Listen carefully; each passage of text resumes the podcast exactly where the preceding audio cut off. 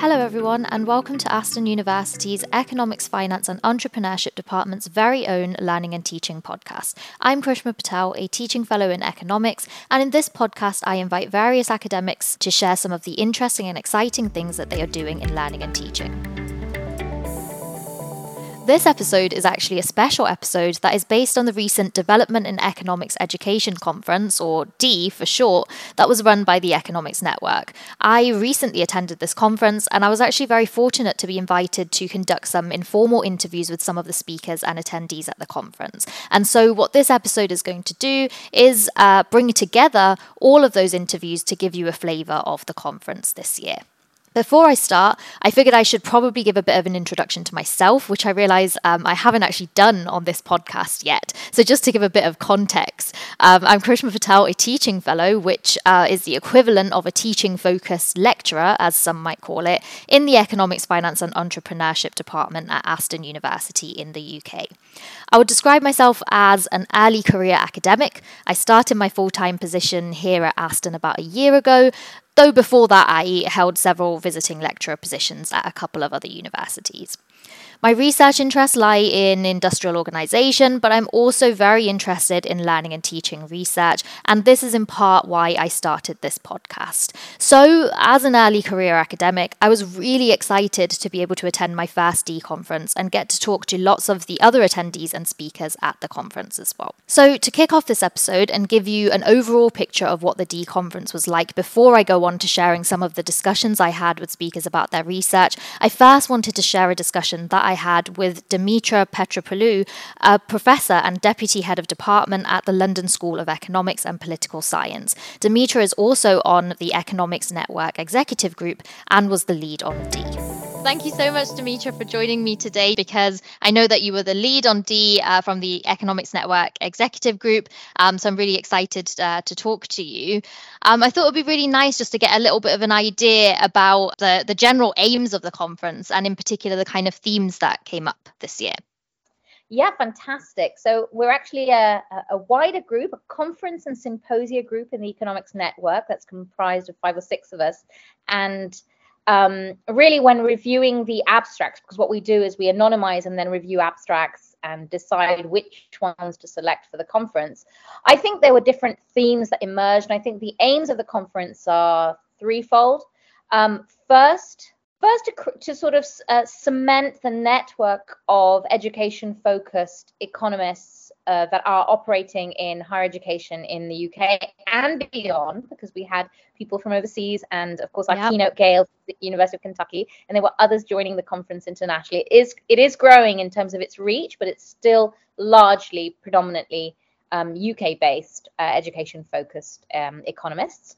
So it's really about um, creating a space where we can share and discuss best practice, um, also forge um, alliances and possibly create the seeds of future research agenda. So uh, I think it's more about seeing what is done effectively elsewhere what can we learn from it what how can we inform our own practice in our own institutions whether it's in our own teaching or more broadly for those who have say leadership responsibilities for leading a program to go back and reflect on their program and sort of trying to sort of innovate and um, update and um, keep on top of what's happening elsewhere, get ideas for our own practice within our own institution, but also see the space for potential alliances across institutions. Um, there was a mix of, as you as you saw in DEE, we have a mix of um, sessions. Uh, really, this year we also had a new theme, which was the panels because it's an ever changing landscape, right? So the higher education landscape is continually evolving. So we thought it would be useful to have a panel to reflect on how the, the wider landscape is evolving. So that's sort mm. of one layer to try and get a sense of where it's all heading. And so the QAA subject benchmark statement panel, for example, gave um, uh, s- some aspects that are sort of perhaps the being discussed right now around, for example, um, diversity, inclusion, and so forth within curricula, that and yeah. other another areas. So that's one thing. The other area is the landscape around pedagogic research and economics education. Um, inc- as the number of education-focused academics grows in the UK, um, and going through the career track that that implies. Um, there's going to be growing need for people to um, explore pedagogic opportunities for research, um, forge alliances with colleagues. And I think the conference is a fantastic place both for getting ideas um, and also to think, well, actually, you know, we could maybe join forces and do a, um, a cross institutional study, for example. Um, so, and then the third type of session, uh, and that, sorry, the first was the panel to understand the landscape. The second was sort of the workshops, and those are supposed to be practical um, opportunities to, to, opportunities to really think about how we implement things. Uh, because one aspect is sort of educational innovations, and then how do we actually roll them out in practice? And one of the mm. sessions I attended was around designing a group work. I mean, a group work is um, increasingly common, but increasingly potentially anxiety inducing for students, but also for the colleagues who set it up. So thinking about implementation, and then the third is sort of actual research around what we know about economics education. What how to, how important are different um, for example, how important are sort of nudges in helping students? So, sort of taking our knowledge of research and things we know more generally around, for example, um, you know, from our economics training, applying that in pedagogic research and sort of trying to broaden the scope of knowledge in this field. I think so. These are the three aims, um, really. Uh, practice, so sort of the actual nitty gritty of like rolling out, implementing sort of pedagogical innovation, yeah. uh, thinking more about what we can learn more broadly from research, and then where that all fits into the higher education landscape. Great, yeah, and and a lot of that really came came through for sure. Um, definitely, as you mentioned at the, at the start, um, this idea of a community, I really felt that, which was which was so nice um, and and also you know there, like you said there was such a variety of of different sessions i mean a lot of us were saying it was so hard to be able to choose between uh, which session to attend we, yeah we try well, see we try to put as many sessions as possible because we want as many people to participate so we had three parallel sessions. Sometimes it's two, been two in the past, but we we stuck to three. But you know, we tried to cluster by themes. But no, I felt the same. I sort of wanted to attend them all. But you know, um, what can you do? It's true at all conferences, right? Yes, exactly. But but the good thing was that there were obviously lots of breaks in between lunches, the amazing uh, dinner which we had as well. Um, so these are all also um, obviously an opportunity to have some coffee, but also uh, yeah. to to chat to and people. Live entertainment, thanks to the Economics Network. those of you who didn't come to the conference, you have to come in person to find out what I'm talking about. Yes, uh, actually, it's, quite uh, legendary because I had heard heard about this entertainment before I had come, and I was like, "What?" Um, and and you're right, you need to see it in person to truly understand. exactly, it's all part of of the magic of the, yeah so I guess related to that as well is that I think um, this was uh, the first conference after a few years that was held in person, right? Because of obviously the effects of the pandemic and stuff. I think the previous one was online. So yes, it was the, the previous one. It's it's it's biennial, so every two years, and the previous one was intended to be at Heriot Watt University, and it was wonderful to actually hold it this year at Heriot Watt, where it was initially intended. Um, I, I participated in the online one two years ago. It's just not the same. Um, I think the, the the part that really stands out is the networking and the informal chat in between the sessions where people are exchanging ideas, and you can't really replicate that online in quite the same same way. And it was at a time in our lives when we were all online a lot, mm. so I think there was uh, less appetite to do that. And of course, a, a, lot of the conference last time was around responding to COVID, whereas now we're sort of obviously got we had a session on takeaway messages that emerged. We had a, we had a dedicated session, but just the one, right? Just one session on takeaways from COVID. But what was really interesting was a lot of the projects now, um, two years later, either involved um, completely un- COVID unrelated things, which is yeah. which is which is good to see. And new things, new things on the agenda that are interesting. I mean, uh, how do we um, inspire students to make the right choices through their education, or um, you know, very much around um, in-person learning, not necessarily around. Of course, aspects of you know how to balance the synchronous and the asynchronous are still very relevant um, today yeah. as we but yeah, no, th- I think that the networking side, the fact that we were together, I think there was a, a really positive spirit. I think people were actually giddy. It was my first in-person conference after the pandemic, I must say. Right. So I was definitely excited, and I really got the feeling that for many of us, it was the first time we'd seen each other in person, sometimes for four years. And Wow. um, I know uh, because you know there's a lot, as you know, um, many participants of DEE are involved in other aspects of the economics network, and a lot of what we offer is online just so that it's more accessible. And DEE is um, a really key opportunity for us to get together in person, and we, we just didn't have that last time. So it is very different, and, and it just reinforces the value of the unscripted interaction. So, you know, I think the program is the food for thought, and then the things that happen around that space are are sort of what you know the the reflections and the chats are sort of probably how it translates into action in a way. Uh, and Yeah. I think yeah, and that's Yeah. the best bit. Yeah. That that is such a w- good way to put it, actually, and and that's absolutely true. Um, I even spoke to people at the conference who said, you know, ah, I've got like a, an idea for a paper out of this and a collaboration out of this. So, um, that's Absolutely. that's what it's all about, isn't it? One other th- uh, thought that actually comes to me now, and that is which is of growing relevance, also of course with GDPR concerns, is that a lot of pedagogic research that happens in the in the context of economics education would happen using data that emerge from our own students, possibly um, students on our own courses, and there is an ethical dimension to um, gathering data in that context because students are you know, taking courses at university to get a degree, and on the way, we're collecting data that we've used for our own research. And some universities are more um, stringent on their um, on that, and others are kind of more willing to give authorization for that data to be Mm. collected and used. Obviously, it would be used anonymously, but still. So I think there is a conversation to be had, and a lot of the informal conversations I had were was around.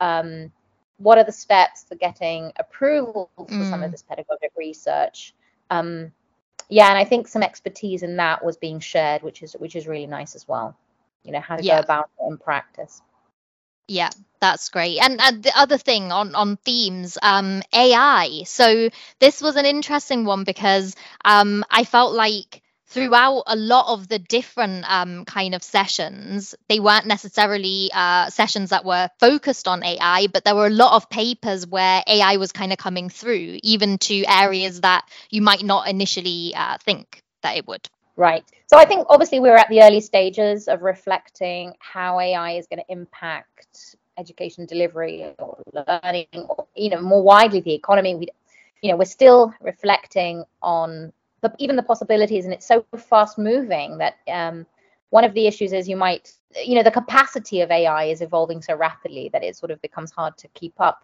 But obviously it's a conversation that started and i sort of see ai feeding into all sorts of discussions. Um, as universities so i think many universities responded initially with prohibition uh, Mm, which is because we don't know what we're dealing with, students are simply prohibited to use it. Um, and now, of course, in the second year in which the second academic year after which um, last year it was launched, and then this year we're as we enter the second academic year now, I think people are thinking more around well, if we were to use it as an educational tool, yeah. how might we use it? So yes, there are there are themes around that. Um, it didn't make its way into the subject benchmark statement because you know it's too new. Uh, but yeah, I think that what's interesting is that there's there's an interplay between AI and two important themes, uh, which is skills, employability skills, but broader skills. Um, if if AI is going to be used in the workplace in a variety of different ways, um, it's quite likely that you know we might in time, if not immediately, have to think about how we embed that tool in students every day. Yeah. And then the other aspect is inclusivity. We talk a lot about making studies more inclusive, and we know that there could be attainment gaps that emerge from maybe language barriers and so forth. And if these language models could be used as a sort of leveling the playing field um, in some aspects around language without compromising integrity, Mm. that is something to think about. And not, and of course, increasingly economics programs um, involve maybe programming dimensions or sort of things around coding. Mm. and ai can offer a lot there. So there's so many aspects of economics education in which ai could impact. And i think the conversation has started. I don't think it's anywhere near finished. Yeah. Uh, but yes it, it fed through in many in many ways. Yeah. Yeah. Yeah um, so just to finish off with then, I think um, the last thing I wanted to ask you is for kind of future um, DEE conferences for anyone who is listening who wants to uh, present or even attend. Do you have any advice or words of encouragement or wisdom which you can give to them? Oh, yes. It's uh, it's always so difficult to choose the papers. No, of course. Um, okay. Uh, I think Many colleagues think that the their practice might not be innovative enough or not worth um, talking about in this context. Um, that is really not the case. Often, what might seem rather small tweaks to a rather established course can have big effects. And you know, people think of economic of, of pedagogic innovation or educational innovation economics as sort of completely ripping out what we had before and replacing it with something completely different. And most economics education innovation, it doesn't look like that at all. Mm. It's about in, enhance small enhancements that have big impact. And if you have been reflect, if people out there have been reflecting on their education, on their delivery of economics teaching and education, and you know, did something that might appear a modest change, a low cost change that actually had a huge impact on student satisfaction or outcomes or engagement or something tangible um, that's really useful for people in the profession to know about right? So it's sometimes the the, the smaller what something that looks more modest that actually might be more broadly applicable.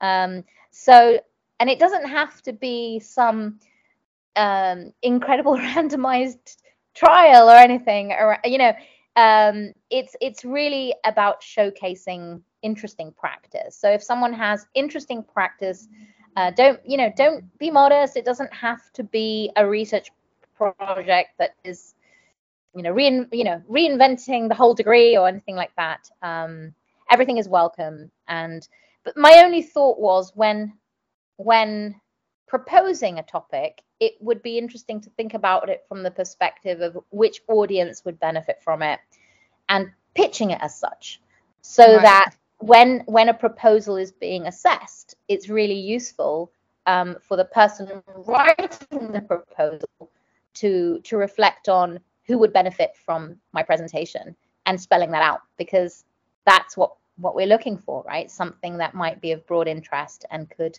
have value to others. Um, so yeah, that's my advice.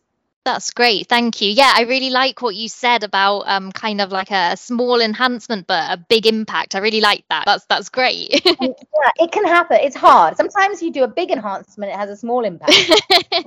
you don't really know. Um, even actually sometimes knowing that things don't work mm. is useful. Like we did we spent two years planning X and you know what? It didn't have a big effect. no, that's, that's actually quite useful to know so people don't go off and do it.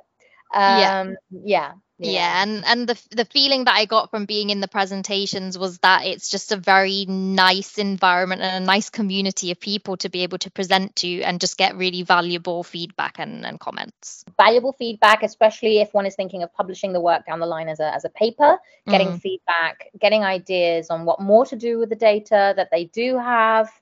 Um, so I'm hoping that people not only took it found a good opportunity to present their work, but to develop their work further and um, think of ways that maybe next time they collect the data they could add something or tweak something. So i'm hoping that you know it it the conference serves as a as a sort of drive for, for development of projects um, rather than just showcasing them yeah, great. Thank you so much. So, as you would have heard from that clip, the two day DEE conference was filled with presentations within a variety of themes. There was a fantastic keynote talk, great opportunities to network, and of course, the very memorable conference dinner as well. So, um, you'll get to hear about all of these things over the special two part episode.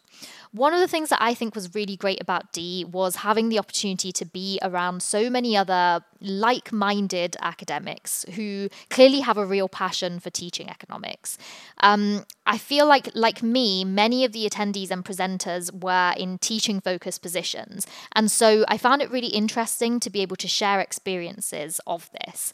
There were actually uh, several papers which were focused on the various positions that academics might hold in universities. So, for example, there was a paper which was focused on research focused academics within teaching focused institutions. And then there was also a paper on experiences and perceptions of people in teaching and scholarship positions as well.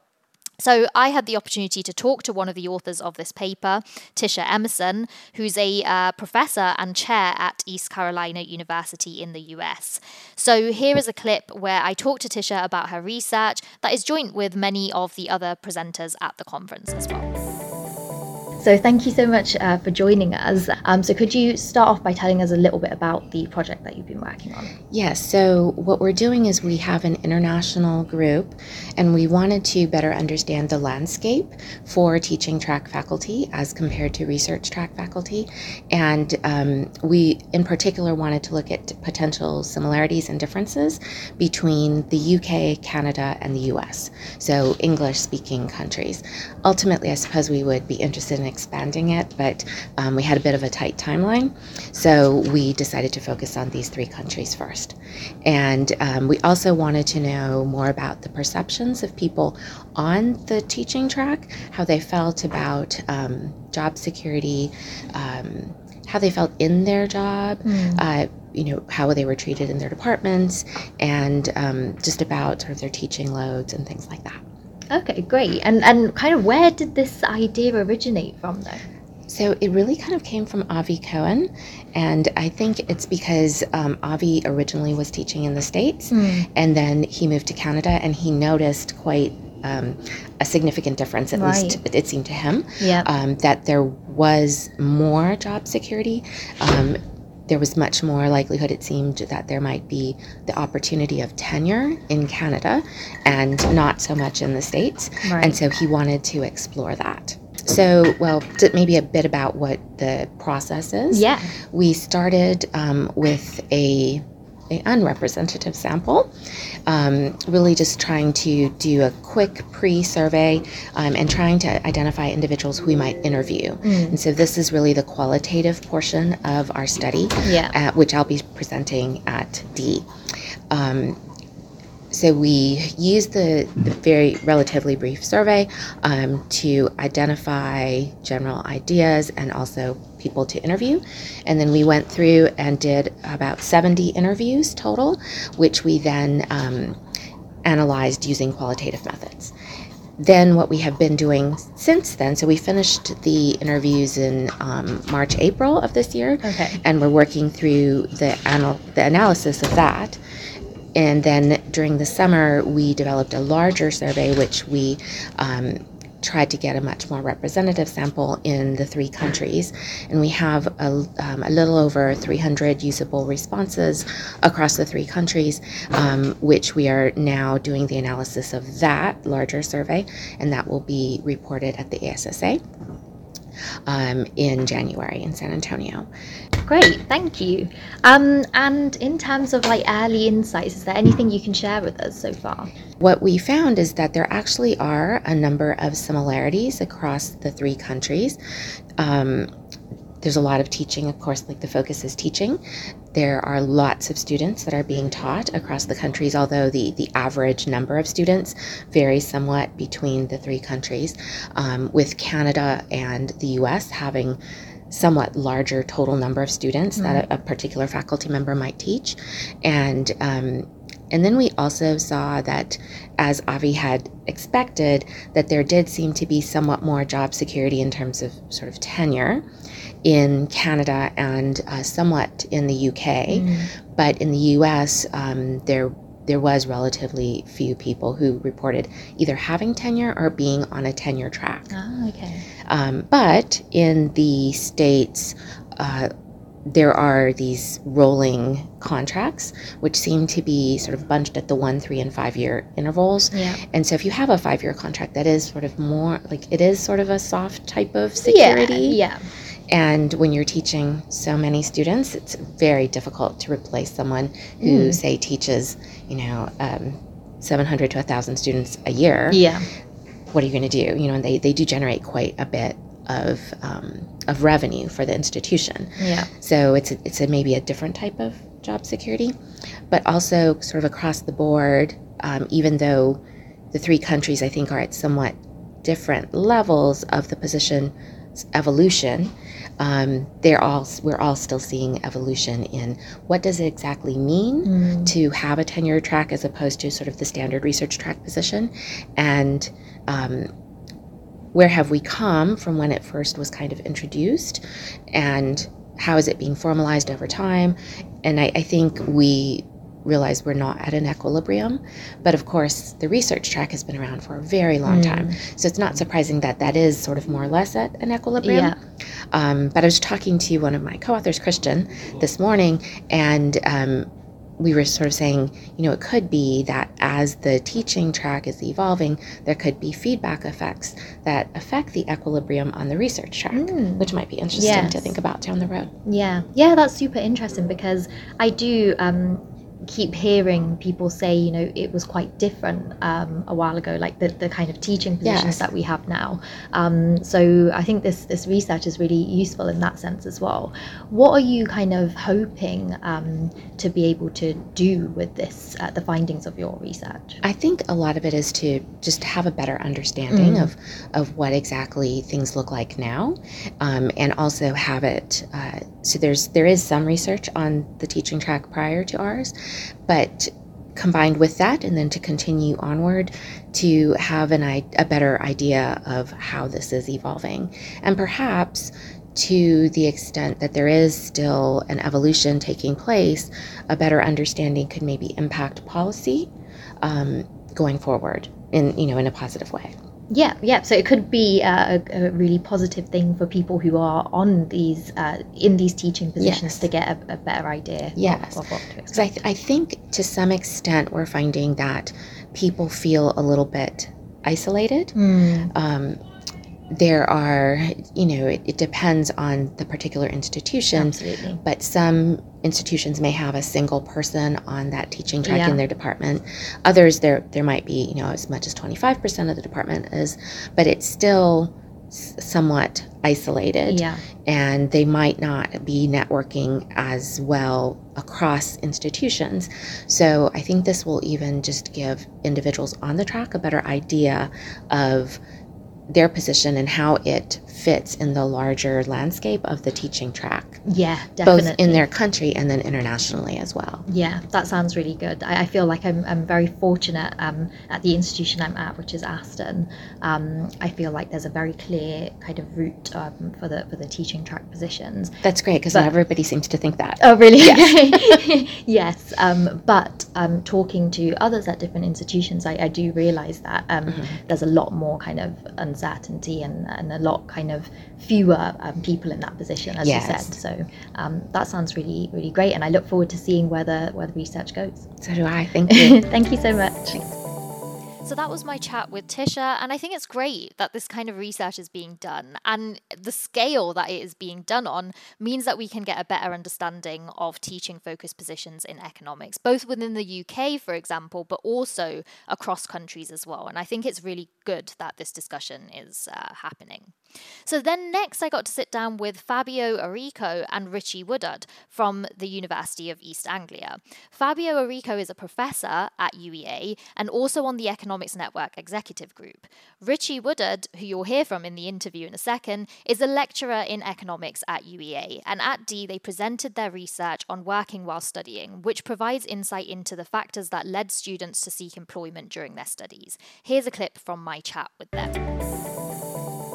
So I really enjoyed your uh, presentation um, looking at what motivates students to seek employment over the course of their university studies. So I wanted to start by asking you just to give a little bit of an overview of, of what you what you were looking at. So, I mean, I think the conversation for the research really started between us from um, sort of talking about students coming to us who are saying, I can't attend this teaching event, I can't p- participate. Um, because I have to work. And we hadn't really seen that before. So, although students worked while they were studying, it seemed that work was taking more of a priority than the study was. Yeah. Um, so, yeah, we discussed that as a group and we really wanted to understand why that was the case. There's lots of contextual factors around the um, the pandemic, um, the fact that we have more students from less privileged backgrounds who might need to work alongside their studies to, to get by, and different things like this. Um, but we really want to understand those motivators, those drivers. Um, yeah. So we hypothesized a few of them. Are students working out of pure necessity um, because they need to get by? Do they want to afford some extra luxuries in life? You know, have a bit of money to, to enjoy themselves yeah. while they study, or are they doing it for employability skills? So these were our sort of hypothesized drivers, um, which we then wanted to investigate a little bit more and really be informed by the student's voice on this. So we can sort of have a guess of why they're doing it and look at a few different things, but we really wanted to hear from the students themselves yeah. why they're studying, yeah. Uh, why they're working while they study. Yeah, that sounds great. So, what did you? How did you collect the uh, the information? So we're going to have a few strategies, um, pretty much taking a, a, mixed methods approach. So we've um, just run a pilot survey so far, um, which asks some quantitative questions, so some multiple choice, um, picking from a list, that kind of quantitative data. Um, but we also gave some free text responses where they could give um, you know, say things in their own words a little bit, which we could then analyse and help um, sort of inform how we're thinking about um, this issue. So we've run that pilot survey. Um, we've got some initial insights. Um, we then want to tweak that survey and run it for a bit longer, increase that sample size a little bit, hear from more students, and make sure we're hearing from all of the different demographics yeah. that we possibly can. And then we also, um, are, as part of that survey, inviting them for qualitative interviews where we can uh, dig in a little bit more, ask them about some of their responses, ask them to elaborate on some of the bits and pieces. Um, and yeah, hear even more from them that way as well. Yeah, sounds great. Um, so then, are there any kind of initial insights that you can share with us, and, and were they in line with what you expected? I mean, so I would say that some of the findings were what we expected. Um, sort of students were thinking about these three main drivers. Mm. I think what maybe surprised us a little bit, possibly, is that they were slightly more about working to afford the wants rather than needs, although that was still a significant portion working out of necessity. Yeah. Um, it wasn't necessarily the majority.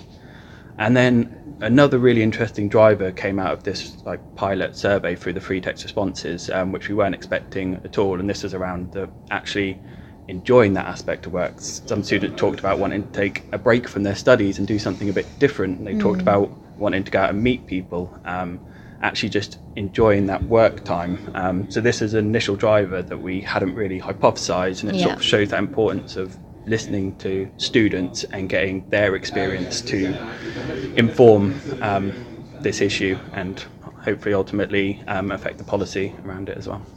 Sounds great. And um, where are you hoping that you can kind of um, take this research next? So there's um, possibly a, a, few different issues. So it's obviously internal policy mm. of the universities. Um, so I mean, this is just an example. It's not something I'm necessarily advocating for, but one university um, has been in the news for um, condensing their teaching down into a three-day in, into three days during the week rather than across five. And yeah. this allows students some extra time to work. That's not necessarily the I'm not saying that's the solution we should go with, but it's a possible solution.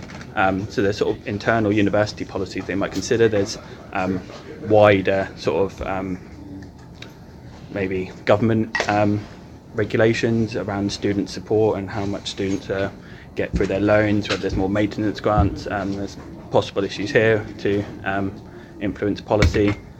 and possibly if students are working for the universities themselves, um, they might have a bit more flexibility to still attend teaching events while still working. Um, so that's a possibility that student that universities might consider if they employ more of their students. They you know get the income, they can afford their needs and wants, and yeah. improve their mental health, improve their employability, um, but also allow them to study and attend all of their teaching events. Great, that sounds good. And I know we're running out of time, but one last thing that I thought was really interesting, and I think you kind of talked about wanting to dig a little bit deeper into the data to look at kind of. Um, the, the different types of work that the students are doing. And I found it particularly interesting because I know you, you got some figures on this related to the students who are um, working for the university and the students who are working outside of the university. So, do you have any plans to kind of look at that in particular and kind of the, the, if there's any significant differences um, between those students. Yeah, I mean, we've had some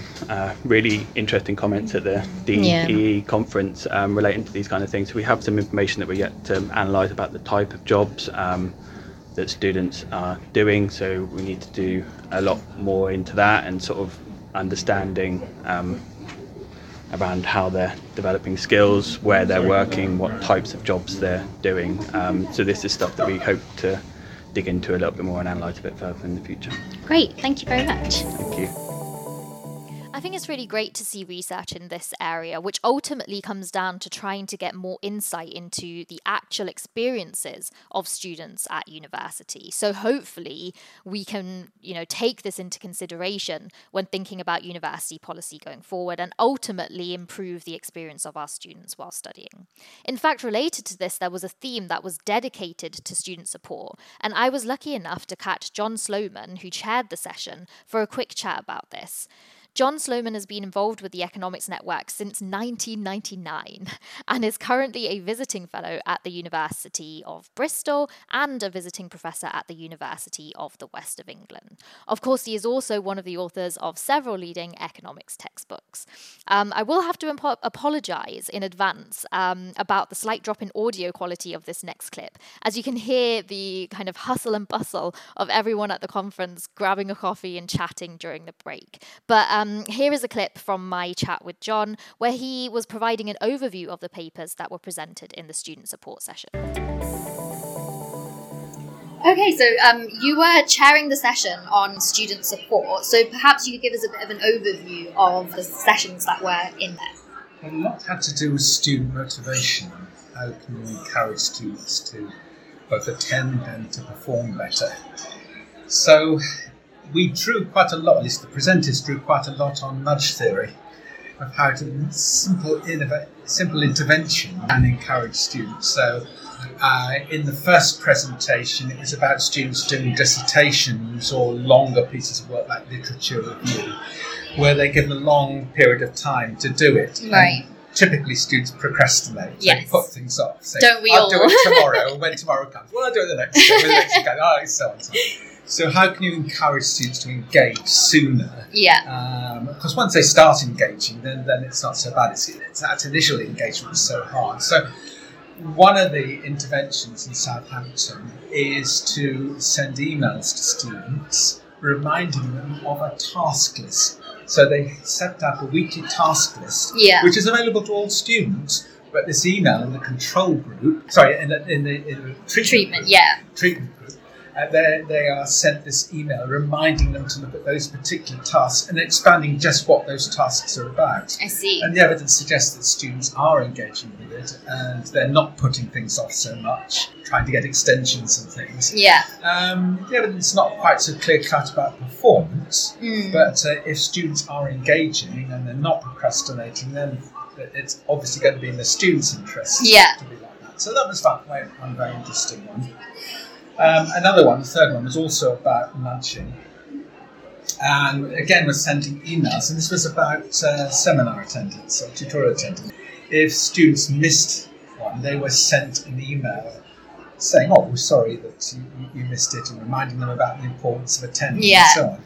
And they found out that, again there was a, a control group and a treatment group. In the control group, they were exact, doing exactly the same course, mm. the same lecturing team, the same tutorials, but at different times. Yeah. So they, there was no cross contamination between the two groups. And the one group that were sent these nudge email, they tended to attend much better than the students who weren't. So I mean, those two simple interventions. Yeah. Suggest. Now these are this is work in progress. So for example, if you need to send a second email out to students because they missed two, do you send the same email out, or do you amend it slightly? Mm, do you yes. tailor the emails more to individual students? Encourage the students to come and see you if they've got problems. Now, Mm. So exactly what goes in the email. I mean, that's a work in progress. Yeah. But it, it, it does seem to be very useful insight. Another paper, the middle paper, um, from Leeds. Um, that was looking at student motivation, and they, they devised a, a student efficacy ranking. So students look at their own performance, their own motivation under a six point scale. And students were engaging with this. And so they had a very good response rate because students were used to engaging in other respects because they have to look at video, watch videos, and respond to these videos. So it's just right. like another touch to, to do this. So it's something students are very in tune with, responding yeah. in this sort of way. And they did find some quite useful evidence of the sort of things that determine student motivation. And once you understand what determines student motivation, yeah. then you can find out how, how best to intervene. So this is very much what the network are doing, is to try and find out more efficient and effective ways uh, of student learning and what, what as members of staff, academics, we can do to help student learning.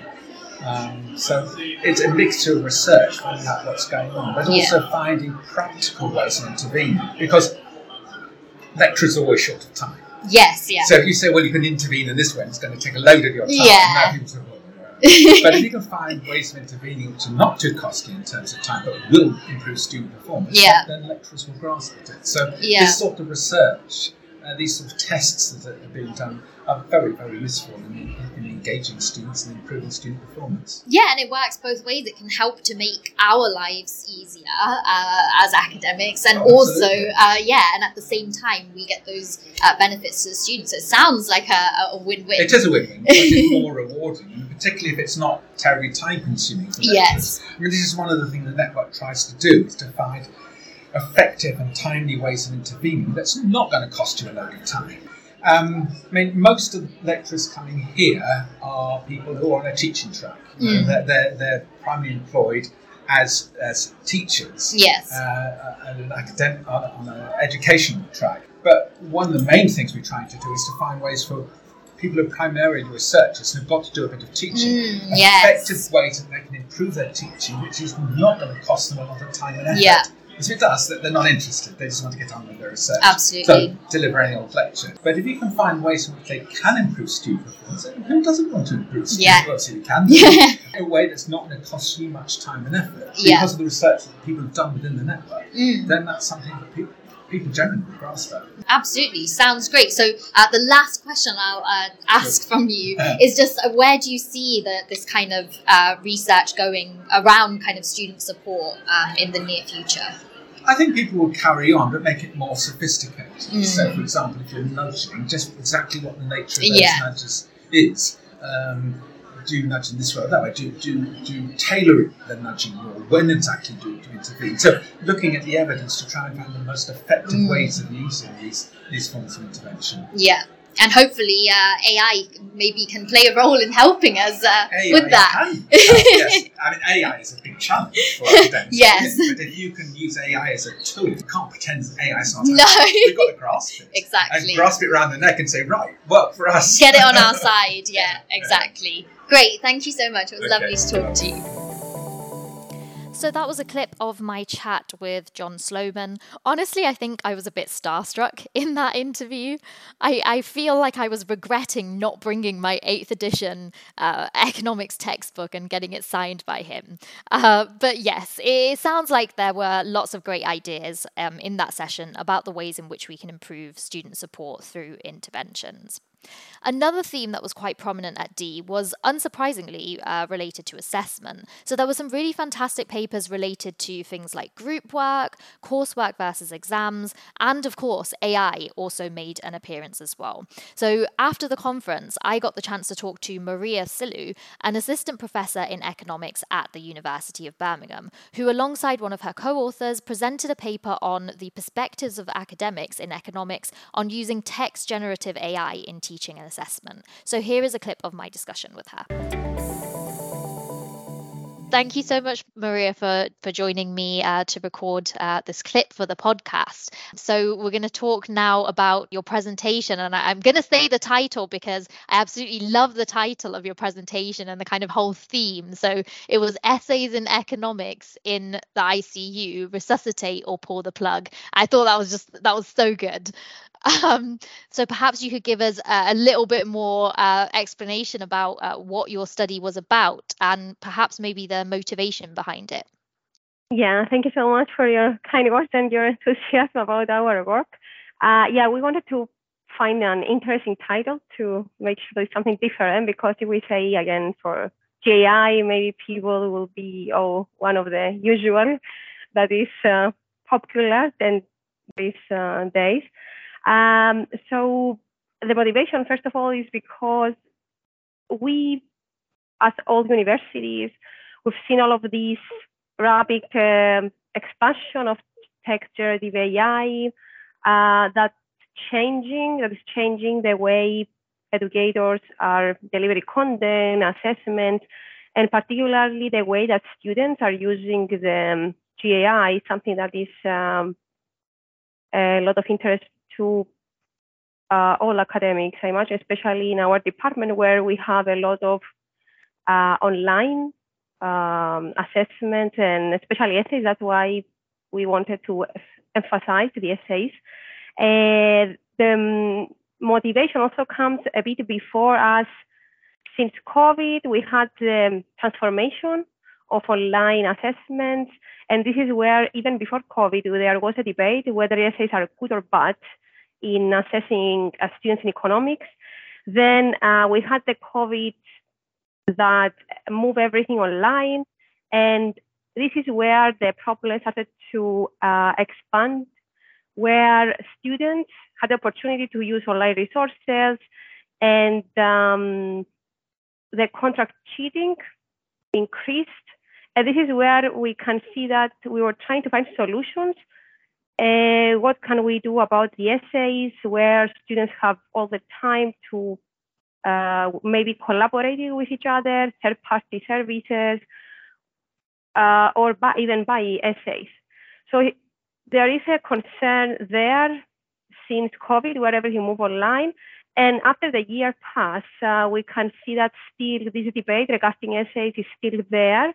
And especially now we have the introduction of GAI, where it makes uh, things even uh, more um, particular and more concerned as students can use GAI and submit an essay or a piece of work online. So as um, traditional teaching is not going to come back completely, it's 100%. Even with the move of some assessment in person, this problem doesn't really go away hmm. because mm. we don't want just to go back to traditional things. We can, what we want to potentially um, underline is that we can use the GAI, get the benefits from it. And we also wanted to test, check whether academics believe that essays are still important in terms of employability skills for our graduates. Yeah, that sounds super interesting and some uh, clearly some very uh, important and relevant questions there that I'm pretty sure every single academic um, is is wanting to know the answers to um, because it's definitely like AI is presenting kind of an opportunity, but also at the moment it, it seems like a bit of a challenge for a lot of us trying to kind of navigate that. So, what did you do in order to kind of investigate this then? So what we've done, our methodology, clearly it was we created a survey um, and we uh, distribute, try to get responses from various universities across uh, UK. Um, and we wanted to see also, we wanted to see the experience level, gender, we had some demographics and especially what they believe about essays in, in combining with other things regarding uh, GAI and their concerns. So we're trying to see, first of all, as our focus on our essays, how important is the written skill for academics, if it is still important to see whether uh, GAI will lead to the death of essays or um, essays will still continue to be important for our uh, students. Um, we try to see, according to the academics, what is their best, their suggestions, actions about the essays, move away from essays, or if they suggest to um, change the criteria maybe for the modules, or maybe assess the create new assessment using the GAI and uh, evaluate some other graduate skills, or just continue as it is and then just um, related um, all the concerns to academic integrity. So we wanted to see exactly where they are, what they are thinking. As this is something very new for us, and um, we have the Russell Group universities that they publish the rules, but still we don't have a more specific guidance. And we wanted to see what academics believe, and for the future, long term, because maybe short term they suggest something, and then long term they can see they have other vision. Mm. So then, could you perhaps share some of your key findings with us, or um, and in particular, was there anything particularly surprising in your results? Yes, uh, while we when we ask uh, whether the, the, academics had a lot of written coursework as essays, you know, their assessments, the majority they had a low percentage of written coursework, despite these surprises that they still believe uh, that written skills and essays are still important in economics, which shows that it's critical for us to find a way, working all collaboratively, how to prevent the threat from GAI and also making better the quality of the essays and careful consideration. We also found that um, we had various of suggestions depending on experience level. So the more experienced academic, we ask academics whether they want to engage in discussion, go to conferences, how they are looking to familiarize themselves with GAI. And um, the more experienced they want to engage in discussions or attend conferences, while the, um, the ones that they are not new, they are interested um, more in self-learning.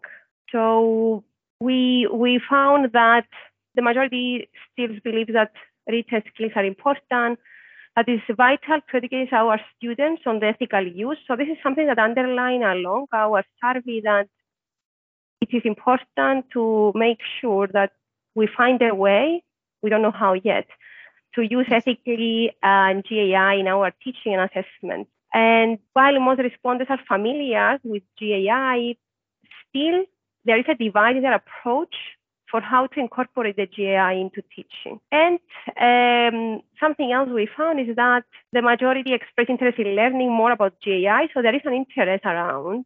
Even some people that not using as much as others, they still want to learn, and um, they really want to find a way, maybe through trainings or discussions, engage discussion with students, colleagues, to find a way to familiarize themselves. That's super interesting. Yeah, I think it's it's really uh, probably particularly useful to understand how different academics, as you said, at different experience levels, and there's some other factors as well which kind of influence how they want to learn um, about AI. And I suppose going forward, that sh- that will be really important for kind of like university initiatives and and this kind of thing. It also seems from reading about your work that there's kind of like there's there's these two sides because you mentioned that there's like this preference from academics to maybe in the immediate term move away from from essays but then at the same time it's clear that a lot of us also think that producing this written content is really important.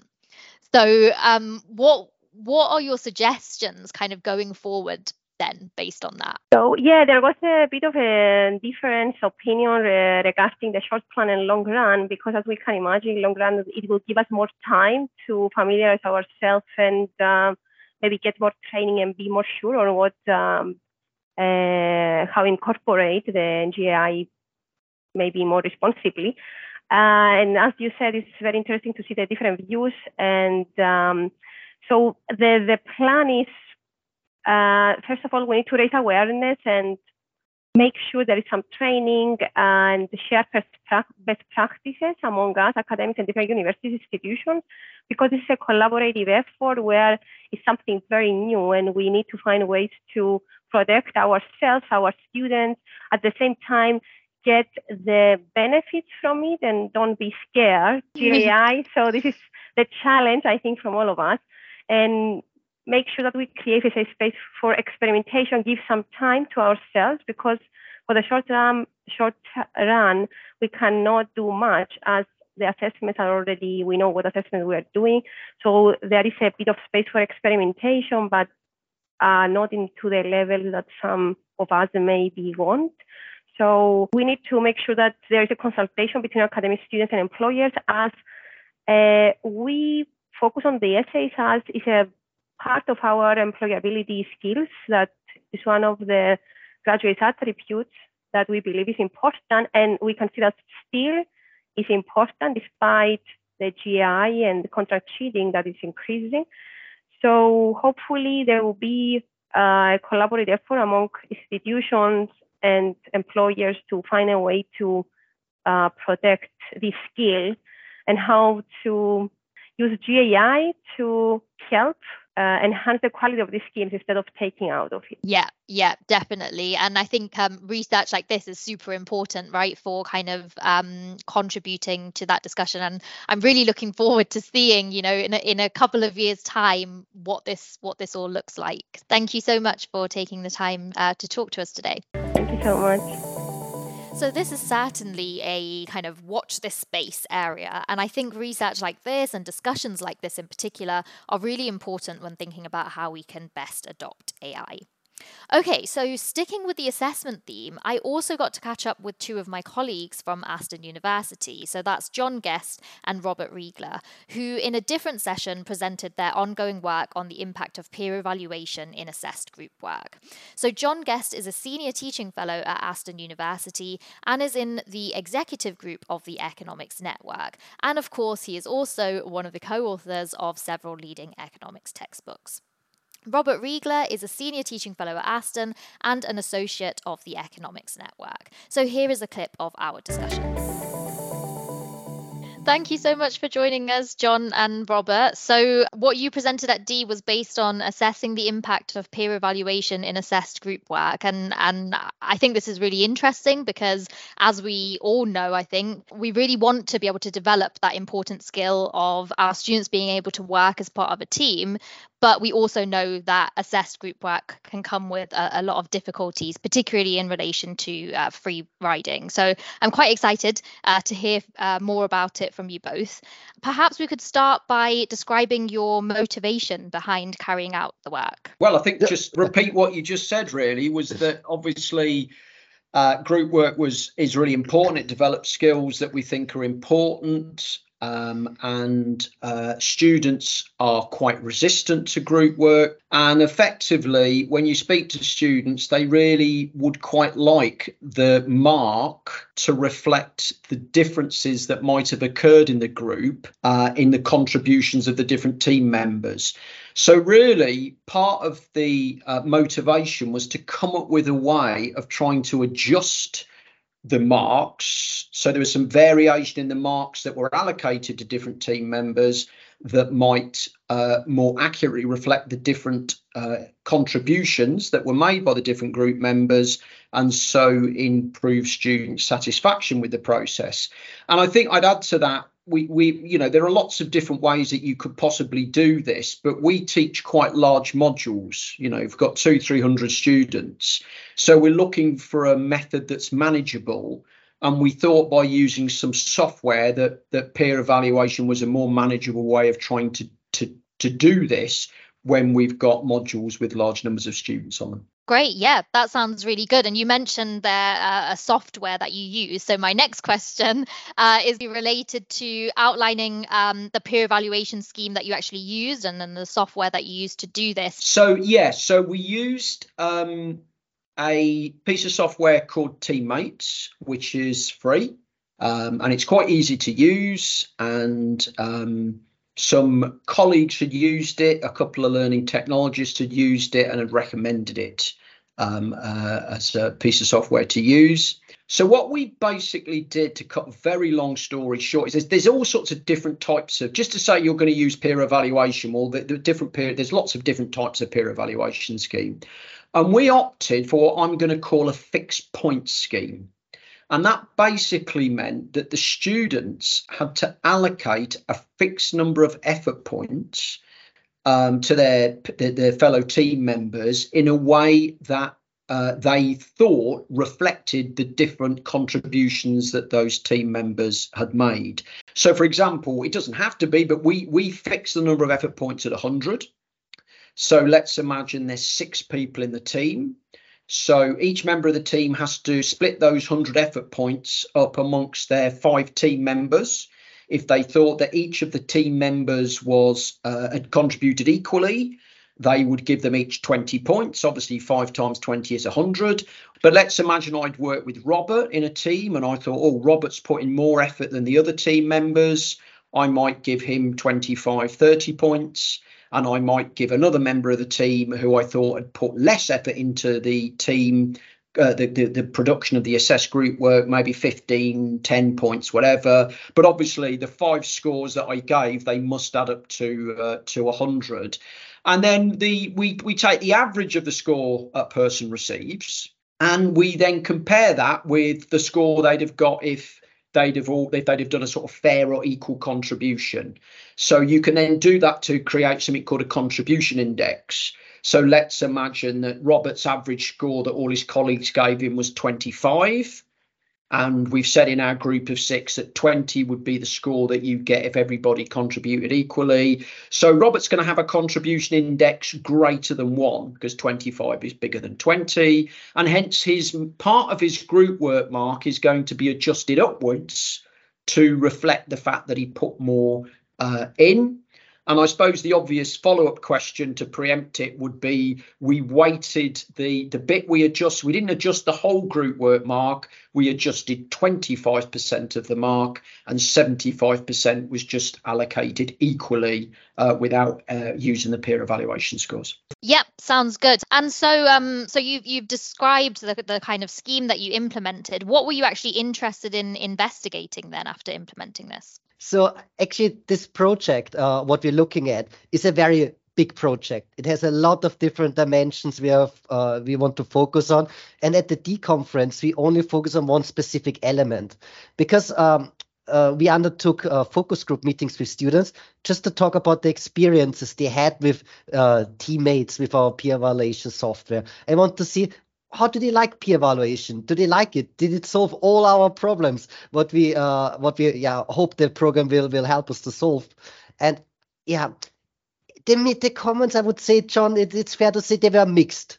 There were some positive uh, comments of students who really liked the way of evaluating students, but there was also some criticism. And one of the criticism that were raised was all about the fear that students do not really evaluate the actual performance of the peers, but there's some other factors that influence them, like friendship.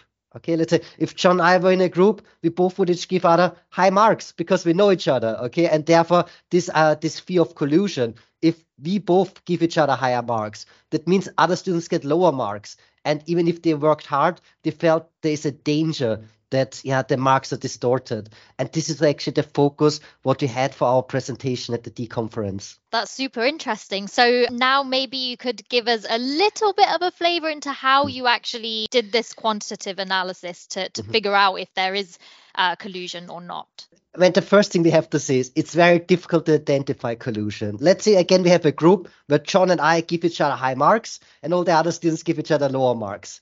And we were thinking, uh, is it actually always collusion? And we came up with four different arguments, actually, that, yeah, it's maybe really collusion.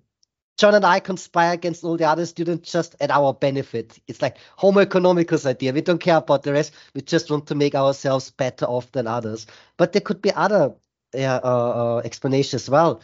It could be asymmetric information that if Jon and I, when we both work together, we can actually experience the hard work of others. And the reason why we give each other higher mark because we can actually observe that we both work more. Let's say we both work on the same task, and therefore uh, the asymmetric information uh, uh, disappears. And uh, another point is it could be just a cognitive bias. You know, people who have the same beliefs, the same outlook, the same uh, way of working, they maybe just reward each other higher marks because they agree with each other. You know, it's like uh, yeah, similar people maybe uh, yeah, like each other more, therefore they're going to give each other higher marks. So these are the three things we would have to say. This could be an explanation. And also, the actually the most obvious explanation could also be maybe Jon and I actually we worked harder than the rest of the team. Maybe the higher mark what we receive is an actual uh, reflection of the hard work we put in.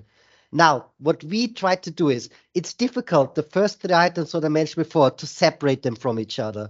But what we tried is to find a quantitative uh, me uh, measure that can help us to separate at least point one to three, whatever race, from the last point about the actual contribution. And this is this was the starting point then for our quantitative measure.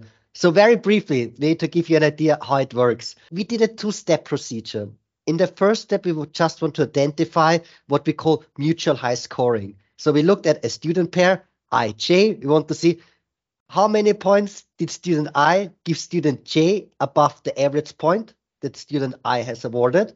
And we looked then also the, the reciprocal way. We looked at what is the, the number of points student J, student I gave above average.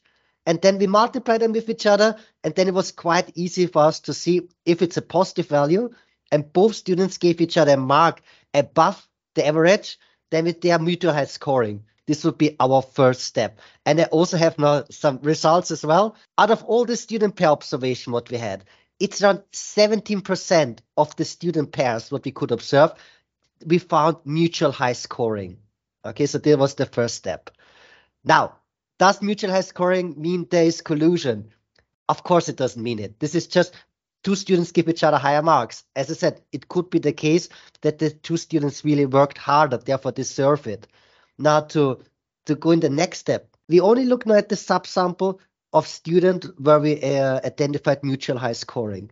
Now, if I give Jon a mark above average, in the second step, we also look at what is the average mark all the other students have given Jon. If we find out that I give Jon above average, but all the other students also give Jon a mark above the average, then it's actually not an issue of collusion. It's just Jon pretty hard and he deserves it.